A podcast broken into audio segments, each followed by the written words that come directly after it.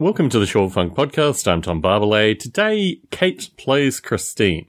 This is a documentary I can't recommend. In all honesty, the way that I do these things sometimes is I'll rent something on iTunes, and sometimes I just stop watching it. In this case, I stopped watching it probably within the first half hour. I came back to it a day later. Actually, it was a 24-hour rental, so I had to come back within a day. Decided to try to start watching it again, and then decided basically not to watch the remainder. The premise of the film is associated with the suicide of a news presenter in Florida, I think in 1972, potentially 1974. And she committed suicide live on air.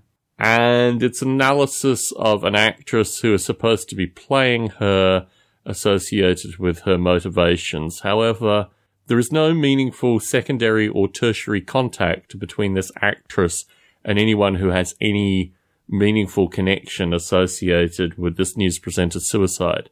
In parallel to this, there's a film called Christine that's come out roughly the same time. I couldn't get it because it isn't yet available on iTunes.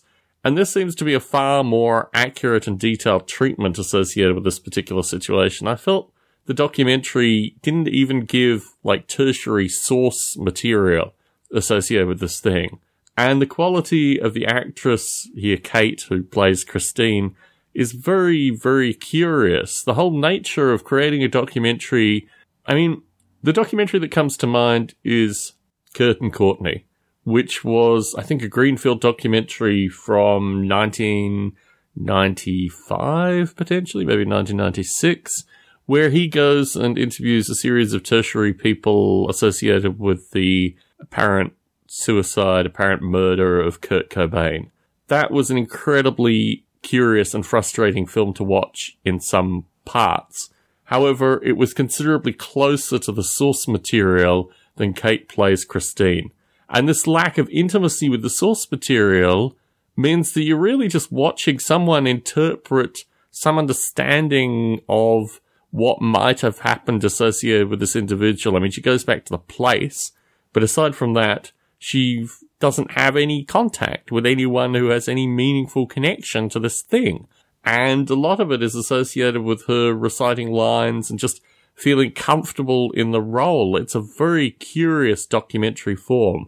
And I think what strikes me watching it, and in particular the reviews leading into it, is this is a film that basically no one watched. And those that did watch it, the reviewers that did watch it, gave a slightly sympathetic review to it, based on nothing. Critically watching this thing, I couldn't finish it. I stopped within probably an hour before the ending. It's also very long and somewhat boring.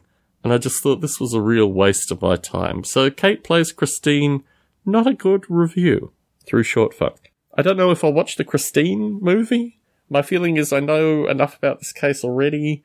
I don't know what more a Hollywood version of this would actually present, but I'm going to put it out there that I might watch that. I wouldn't recommend Kate Plays Christine. Tom Barbalay in San Jose, signing out.